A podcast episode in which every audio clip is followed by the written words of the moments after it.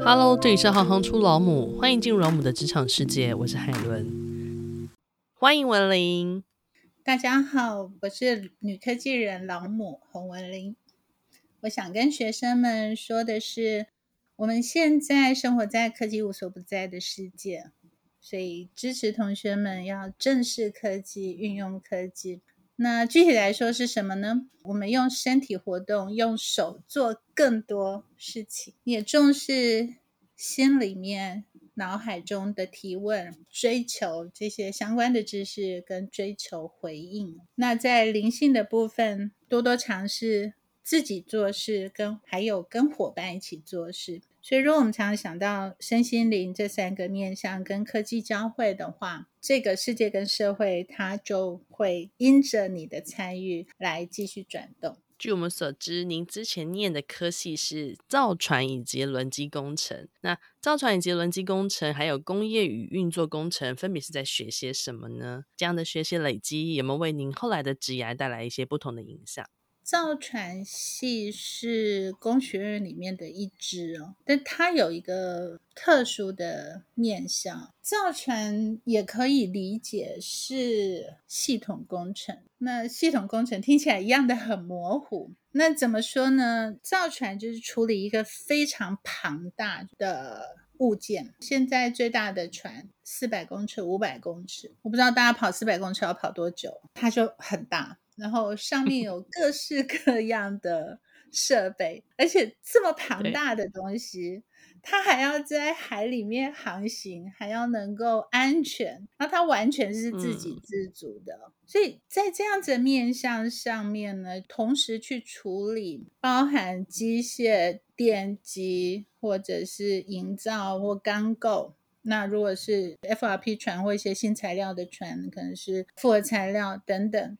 然后呢，现在要更多了，所谓的 AI，所谓的大数据，所谓的无线控制，还有我们现在要面对的油品的运输，或者是说各种省能的装置等等，所以它都要聚集在一个这个独立的系统。这个系统就是要在海上的，而且海是变动的这件事情，我觉得它非常非常的特殊。那以前不太理解这个事情，然后所以念大学的时候有一些辛苦。那我觉得现在理解的造船，它终究是这样子一个状况。那在我念博士的过程中间，我也去修了一个工业工程的硕士。那我觉得它对我来说最大的启发是要重视业界的实物运作，而且有一些系统性的观点去理解业界实物运作。它可能跟我们的直觉不太一样，所以有一些方法去研究它。那在过往工学院的很多学习上面呢，常常会太偏重理论，而不了解业界实务，或者甚至是看低业界实务。那我觉得这个在现代的社会里面是不需要的，它应该是要一起发展。所以这两个工程的领域对我来说是这样子的意义。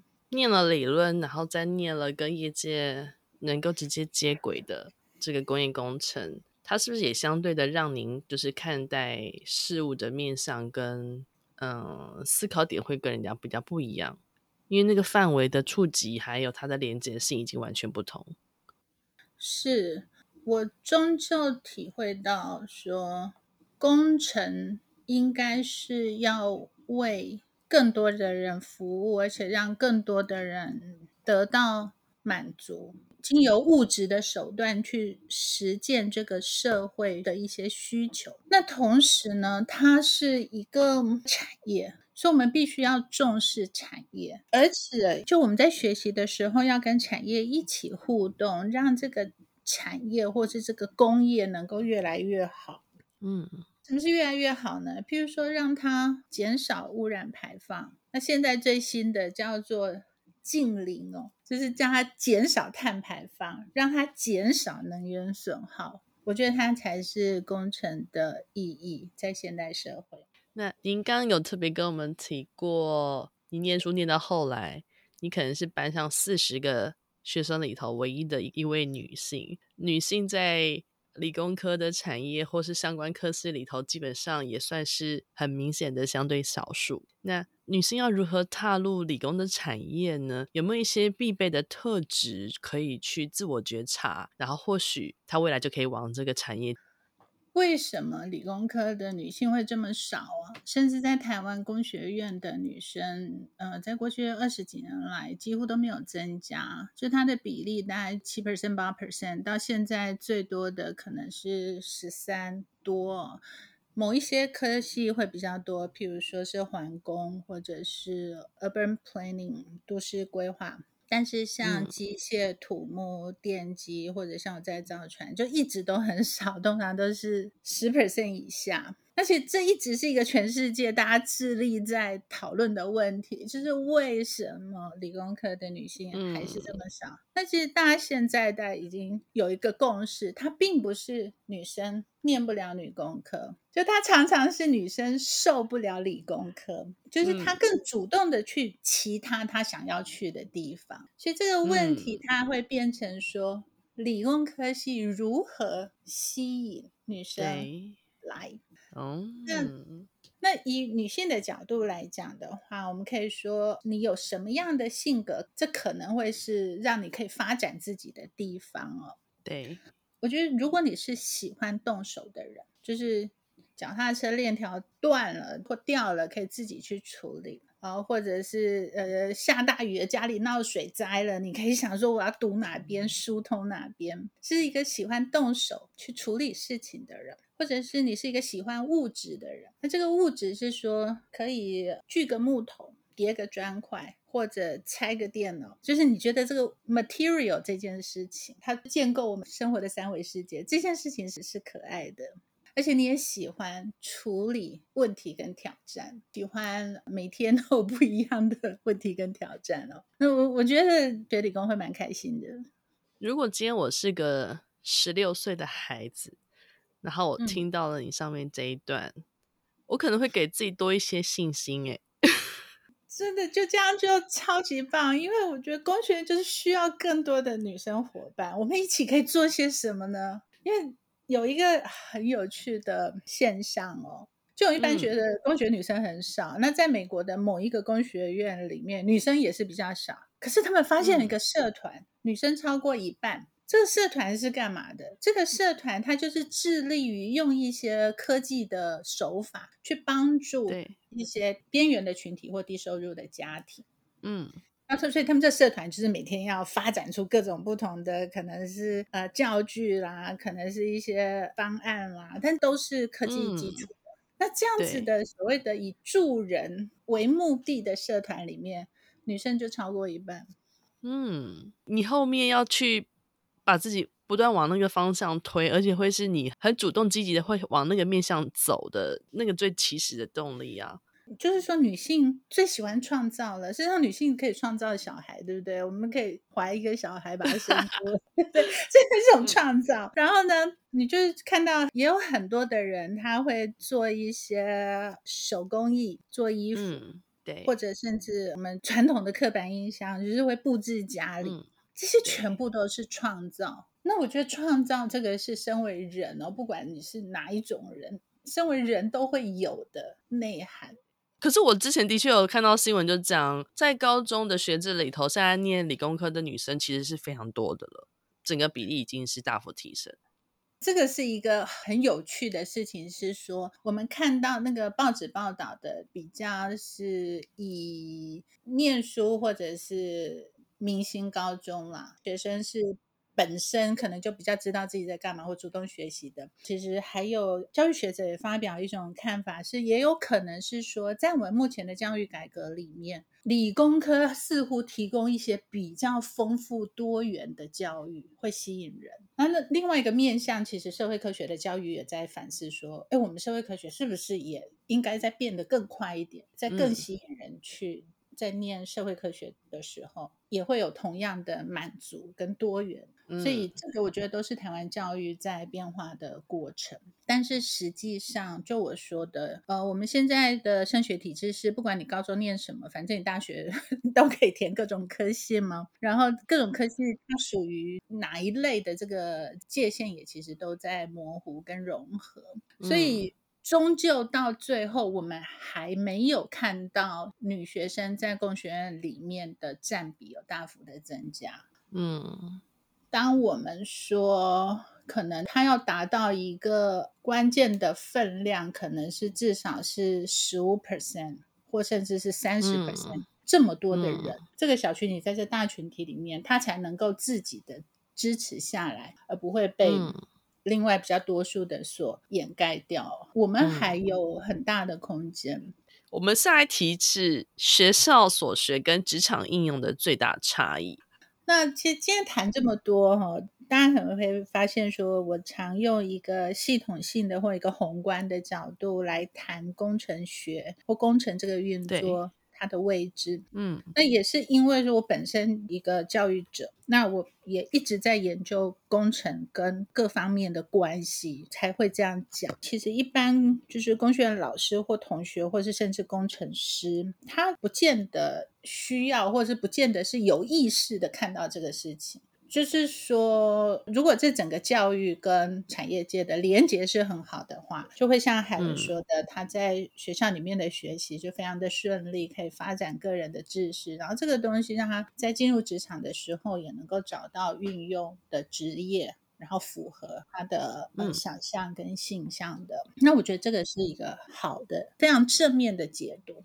但是实物运作上，如果我们要谈学校所学跟职场应用最大的差异是在哪里？是在说工程的知识本身的传统的训练是很平面的。譬如说，我过去会做很多计算，比如说海伦刚刚说的觉得很痛苦的那个数学，它就是计算的一部分。因为过去没有计算机嘛，不能随身带个电脑。那现在我们每个人手机都是超级厉害的小电脑。那以前呢，嗯、人的计算能力这件事情，对于工程师来说非常的重要，但是。它这个重要性慢慢的一直在降低，或者它这个重要性会被限制在某一些情境下。很多的情境我们用电脑、嗯、用科技的工具去解决掉了，但是这个所谓理论这件事的学习，它还是相当的平面。但是理工的运作或工程的运作、工业的运作，事实上它是非常立体复杂的，它牵涉到合约、标案、法规。伦理，还有财务、市场经济、国际情势，还有劳工安全、环境，各式各样的事情。所以，理工的运作，它跟世界是互相镶嵌的。它并不是只是我们在学校看的里面一个问题。有一个最直白的解释哦，大家如果去看我们那个静力学，或是动力学，或是物理的一个基本的题目，它就会说。假设有义无摩擦水平平面，然后我们就会说 F 等于 ma 怎样怎样怎样。但是你知道吗？在实验室里面要做出一个水平的无摩擦平面这件事情，它是非常非常非常的困难。我们实际上根本上几乎是做不出来无摩擦平面的。当然，你可能有一个非常特殊、花很多钱的，几乎是可能可以。但是在现实，我就在讲说，在我们的落地，在地球上一般的状况下，你要做出一个水平无摩擦平面就很难。所以，如果我们在学习工程知识的时候，理解到说它是一个为了以学习为目的而简化的一种情境，那我们会时时想到说，这种简化的情境的计算跟学习是。为了让我们最快速的、最有效率的掌握状况，但是它不等于实际上运作的复杂现实。我觉得这个概念要一直存在，嗯、所以我们在这个中间的转换就会显得更有意义哦。呃，学校学的知识是为了让我们在实际运作上，呃，有底气、有理论基础、有更好的，不管是理论工具或是技术工具，去面对实际上要遇到的。问题，所以现实是有难以掌握的、难以描述的。但是我们在学校学的这些学问或科目，可以帮助我们去选择跟决断。我觉得这两者是相通的。那如果现实生活中是这么的立体，他可能出社会之后要面对的问题又是这么的方方面面。那您认为学生其实在学生时代，他该学会最重要的三件事情会是什么呢？嗯，刚刚还能说到数学的那个，我们讲台语就是“嘿惊”，但去掉那些东西，你还记得说，我们十八岁的时候，其实对于这个世界有非常多、非常多的好奇、渴望跟跃跃欲试哦。然后我觉得我们大家就是不只是学生们，我也希望大家一直保有这三个重要的事情。那他用那个工程系统的概念很好理解，一个是 input，就是输入；嗯、一个是处理。处理器处理 process，这、嗯、还是 output 输出。那用语言来解释，就是一个要观察，我们到什么地方去，要能够看，看得深入。那我们讲观察，就更多的社会学方法教我们要怎么观察嘛。那甚至说，在过去的师徒制里面，呃，师傅也会说啊，学徒就是用眼睛学，所以观察这件事非常的重要啊。所以我看进来、听进来之后呢，我要去经历，我要去处理，所以再来就是要去做。那我们讲力行，能够去做，能够去想，能够去把做跟想合在一起，能够去尝试，能够去理解，能够去找寻更多的方案，就是你会经历一个 process、跟 experience、跟经历的、跟处理的这个过程。然后不管是在这个过程之中，或这个过程结束或暂停。一段的时候，要去跟身边的人或伙伴，或其实不相关的人都好，能够去做输出，就是沟通、表达跟分享。嗯，因为透过这个描述的过程，知道说自己有哪些懂，哪些不懂。透过这个过程，我才会看到自己的盲点。透过这个分享，我才能理解说，哦，原来我做的工程对它的意义是什么。以系统来讲，简单的概念就是 input、process 跟 output 在自己的嗯身上。嗯、我觉得这也应该是人一辈子都可以持续做的事情。而且我们真的不要在意说那个 output，我们过去就是一直考试嘛，都觉得我们那个 output 必须是对的，嗯、必须是正确答案。其实并没有，这个系统是不断的在运作。嗯所以我们的 output 可以一直一直的更新。如果在节目的最后，希望请您用一句话来说明女科技人劳模是一份什么样的工作的话，你会怎么形容？我觉得有了解科技哦，或能够运用科技，是能够把物质的世界跟人的身心灵需求，跟我们身心灵的变化融合在一起，这样子的工作。谢谢文玲。谢谢海伦，也谢谢行行出老母。如果你喜欢行行出老母，欢迎以行动力赞助老母，让我们能有更多的能量制播更好的节目，访问更多有趣的职业。如果有任何建议，欢迎到网站留言给我们。谢谢你们的支持与分享，我是海伦，我们下次见。